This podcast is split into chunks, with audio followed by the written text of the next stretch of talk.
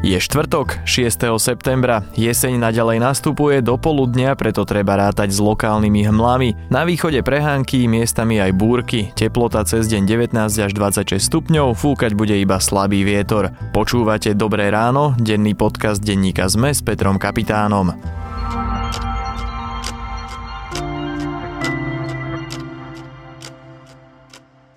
Krátky prehľad správ. Novým podpredsedom Úradu pre verejné obstarávanie sa stal na druhý pokus Juraj Bugala. Bugalu kritizujú mimovládne organizácie, pretože má blízko k podnikateľovi Ivanovi Kmotríkovi a pozná sa aj s predsedom parlamentu Andrejom Dankom. Bugalu rieši aj okresný súd v Žiline, ktorý skúma, či je skutočným vlastníkom akciovej spoločnosti Infraservices. Na železničnej trati medzi Kalnou nad Hronom a Levicami sa v stredu pred desiatou roztrhla súprava rýchlika smerujúceho z Bratislavy do Košíc. Žiadnemu z pasažierov sa nič nestalo, pretože po nehode sa aktivovali bezpečnostné brzdy. Podľa železníc sa takáto udalosť raz za čas stane, no nie je to nič výnimočné. Zoznam pasažierov a požiadavka o prelet vládneho špeciálu nad cudzím územím sa bežne rieši niekoľko dní pred preletom. Tvrdí to ministerka vnútra Denisa Saková. Na otázku, prečo Slovensko tvrdilo, že na palube lietadla, v ktorom mal byť unesený Vietnamec, sa bude nachádzať aj exminister vnútra Robert Kaliňák, povedala, že sa to treba spýtať jeho. Britská polícia obvinila dvoch Rusov z útoku novičokom na bývalého dvojitého agenta Sergeja Skripala. Británia však nežiada Moskvu o vydanie týchto mužov, pretože ruská legislatíva zakazuje vydávanie občanov na britské ostrovy. Ruskému ministerstvu zahraničia mena ani tváre podozrivých nič nehovoria. Petra Sagana, Juliana Alafilipa či Nikyho Terpstru si budete môcť už o týždeň pozrieť na cyklistických pretekoch okolo Slovenska. 5 etáp, ktoré tento rok pôjdu postupne z Popradu cez Ružomberok, Dubnicu nad Váhom, Nitru až do Galanty, pritiahlo aj dva týmy z kategórie World Tour. Okolo Slovenska sa začína budúci štvrtok prologom v Poprade. Ďalšie správy nájdete na webe zme.sk.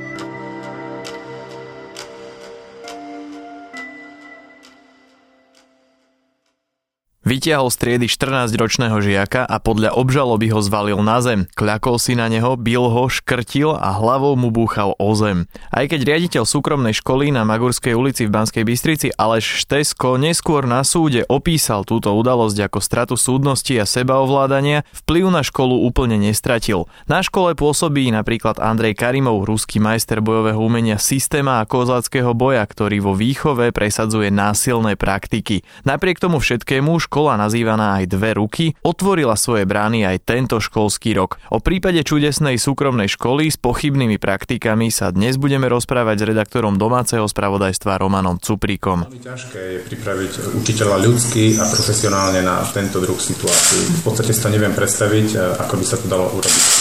V podstate my sme zlyhali napríklad v tom, že sme nezavolali hneď policiu. Keď... Hovoril bývalý riaditeľ školy Aleš Štesko. Roman, ty už sa kauze venuješ dlhšie, tak na začiatok asi povedz, ako to vlastne bolo celé s tou bitkou.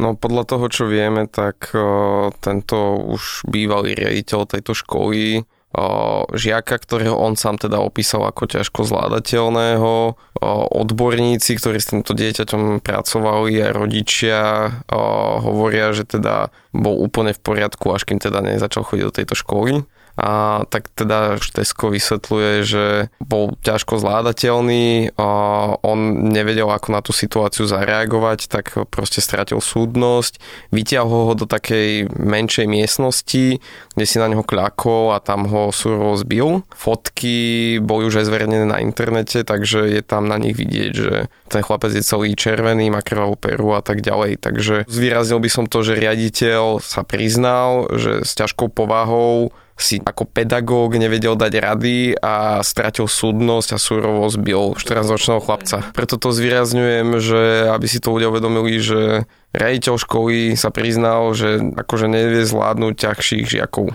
To bolo koncom školského roku 2016. To je už dostatočne dlhý čas na to, aby sa niečo s ním udialo. Udialo sa? Udialo sa, vlastne rodina ho zažalovala, prebiehali súdy a vlastne pred dvoma týždňami podľa mojich informácií bol odsúdený. Tým, že tento chlapec nemal tak vážne zranenia, aby sa musel liečiť viac ako týždeň našťastie, tak vlastne o, ten trest bol relatívne nízky. Štesko má zákaz pedagogickej činnosti na 5 rokov a nesmie sa k tomuto chlapcovi približovať. Však nejakým spôsobom aj tak pôsobil na tej škole, pokiaľ viem. Áno, to je pravda. On sa vlastne po tomto incidente stiahol z postu riaditeľa, bol ďalej zriadovateľom školy, ale každý, kto do tej školy chodil, mal tam deti, tak hovoril, že on tam stále má ten vplyv a je ten človek, ktorý rozhoduje o veciach. Celý prípad tejto školy ale nie je žiadna novinka, veď Centrum pedagogického psychologického poradenstva v Banskej Bystrici na školu upozorňuje už od roku 2015. Ako oni vôbec prišli na to, že niečo nie je v poriadku na tej škole? Verejnosť vedela o tomto prípade tejto bitky a dlho nevedela nič viac o pozadí tejto školy. Hej, vlastne to pozadie rozkryl až bloger Radovan Bránik sériou svojich blogov, kde vlastne zozbieral výpovede rodičov, odborníkov, pedagógov, ktorí s týmito deťmi a rodičmi pracovali. A vlastne čo z toho vyplynulo, je toho veľmi veľa, ja to skúsim zhrnúť čo najkratšie. Vlastne vyplynulo z toho to, že táto škola fungovala nie ako úplne normálna škola, ale skôr ako taká uzavretá komunita ľudí, kde vlastne tí ľudia spolu žili, vytvárali si medzi sebou vzťahy aj sexuálne, dokonca podľa niektorých podozrení bývali spolu na jednom poschodí tej školy, používali veľmi také zvláštne praktiky, ku ktorým sa asi dostaneme neskôr, neoverené, veľmi čudesné vzdelávacie metódy. No takže odborníci upozorňovali relevantné orgány na to, že tá škola není v poriadku, že niečo by ste s ňou mali robiť.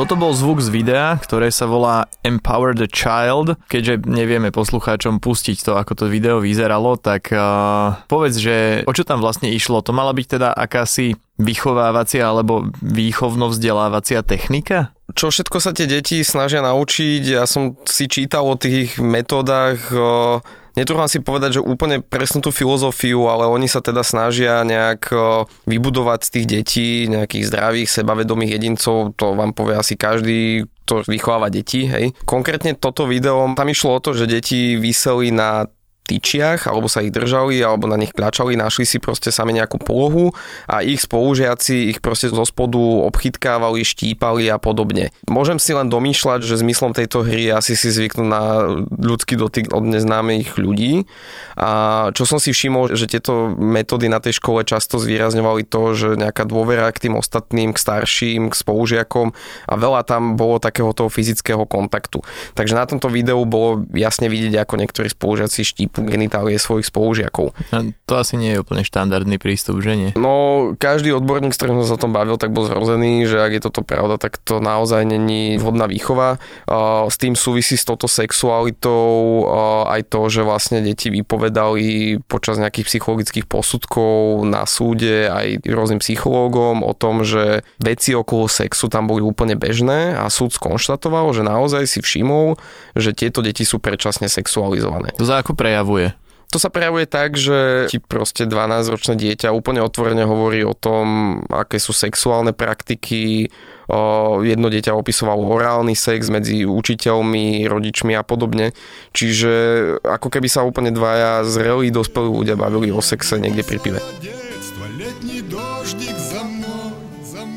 Мы живем на отцовской земле, наши дети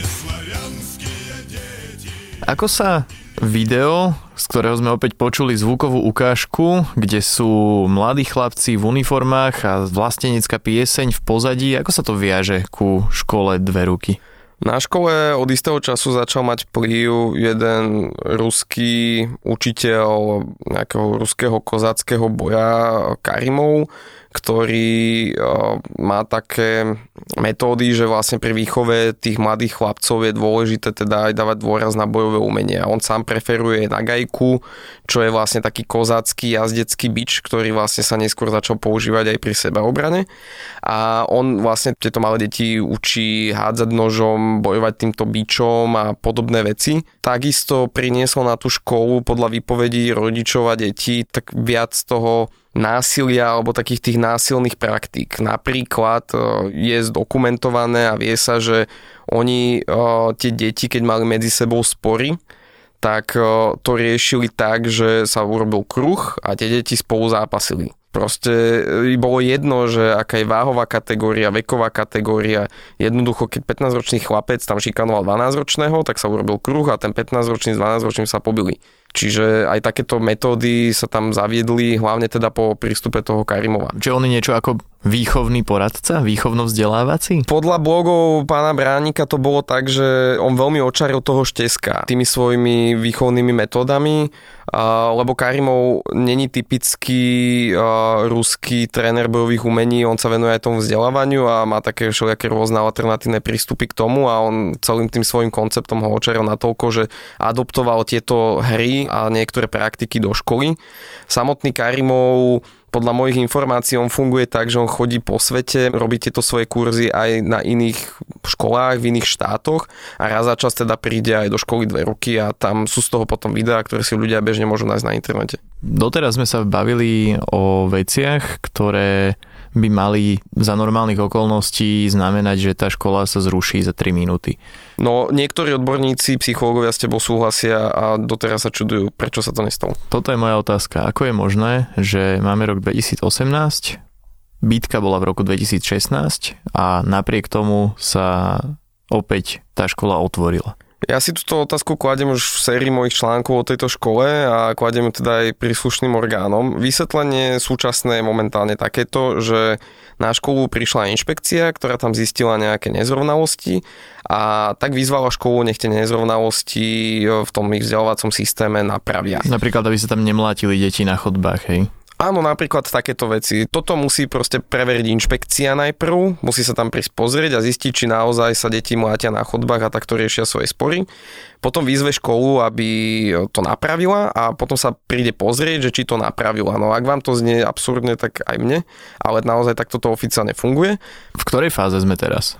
Teraz sme vo fáze, keď e, má prísť inšpekcia pozrieť, že ako škola zapracovala jej pripomienky. Malo by sa to udiať v úvode tohto školského roka. Mm-hmm. Čiže v podstate teraz sa inšpekcia pozrie na to, že či sa to tam nejako zmenilo alebo nezmenilo a potom opäť vydá nejaké stanovisko, alebo je ona ten orgán, ktorý môže nejakým spôsobom odobrať akreditáciu alebo povolenie vlastne vyučovať tejto škole? Ministerstvo môže zrušiť túto školu na podnet buď okresného úradu alebo inšpekcie. Ani jeden z týchto dvoch orgánov zatiaľ takýto podnet nedal. Oboch som sa opýtal, že prečo. Lebo moja základná otázka bola, že máme tu desiatky naozaj desiatky veľmi dobre zdokumentovaných prípadov veľmi čudesných praktík, veľmi čudesného vzdelávania a tak ďalej. Od šikany cez zneužívanie práv detí a podobne. Prečo niekoľko mesiacov trvá zrušiť túto školu? Odpoveď prednostného okresného úradu bola, že on tento prípad nepozná a že mi teda odpovie e-mailom, zatiaľ som ten mail nedostal. Odpoveď e, hlavnej školskej inšpektorky bola, že tam sa veľa zmenilo na tej škole, odkedy tam e, už ten Štesko nie je riaditeľom. Takže aj keď to môže, o čom sa rozprávame, znieť hrozivo, tak vraj sa to oveľa, oveľa zlepšilo, odkedy ten Štesko odišiel z postu riaditeľa, ostal jej zriadovateľom. Takže momentálne čakáme. Keď sa o tomto e, rozprávame, tak myslím si, že jedna z prvých vecí, ktorá napadne mnohým ľuďom je, že toto sú všetko v podstate známe veci. Ktorý rodič dá svoje dieťa do takej školy, kde vie, že sa takýmto spôsobom prístupuje k tej výchove a k tomu vzdelávaniu. A teda moja otázka je, podarilo sa ti rozprávať možno aj s niekým z rodičov alebo z ľudí, ktorí vlastne posielajú svoje deti tam do tej školy a sa ich spýtať, že prečo? Podarilo sa mi s niektorými z nich rozprávať, nie z veľmi veľa z nich. A treba povedať, že tí rodičia, ktorí tam deti posielajú stále, tak väčšinou nie sú ochotní sa rozprávať o tom a aj sa tak celkom skrývajú aj na Facebooku, sú v uzavretých skupinách a tak ďalej. Sú ale ľudia, ktorí napríklad na škole pôsobili a potom z nej odišli, lebo sa im prestali páčiť tie metódy. A tí hovoria zhruba niečo v tom zmysle, že tá škola na začiatku pôsobila naozaj veľmi progresívne a veľmi dobre. Sú medzi nami rodičia, ktorí nechcú, aby dieťa sa učilo šablónovito, že prečítam si látku, večer sa ju naučím, na ďalší deň prídem pred tabu odpoviem a tak ďalej. Toto sa im nepáči, chceli by napríklad, aby sa dieťa učilo to, čo ho práve baví a keď ho napríklad baví matematika, tak bude celý týždeň riešiť matematiku. Keď ho to prestane baviť, prejde na iný predmet a tak ďalej. Majú taký, že iný pohľad na to. Netrúfam si povedať, že či je to správny alebo nesprávny prístup, ale uh, nebol by som rád, keby z toho vzniklo to, že alternatívne školstvo je a priori zlé, hej, lebo sú aj odborníci, ktorí hovoria, že niektoré tie ich metódy, prístupy sú fajn. Čo ale je problém tejto školy, čo si niektorí rodičia neuvedomili alebo uvedomili až príliš neskoro, že ona už prešla z alternatívneho vzdelávania do, niektorí to opisujú vyslovene ako sektu. Akože tam sa plynule prešlo z alternatívneho vyučovania do komunitného spôsobu života, sexuality, fyzického násilia a tak ďalej. Ako keby sa to tým ľuďom úplne rozsypalo pod rukami. O zvláštnej eh, súkromnej škole Dve ruky z Banskej Bystrice sme sa dnes rozprávali s redaktorom domáceho spravodajstva Romanom Cuprikom.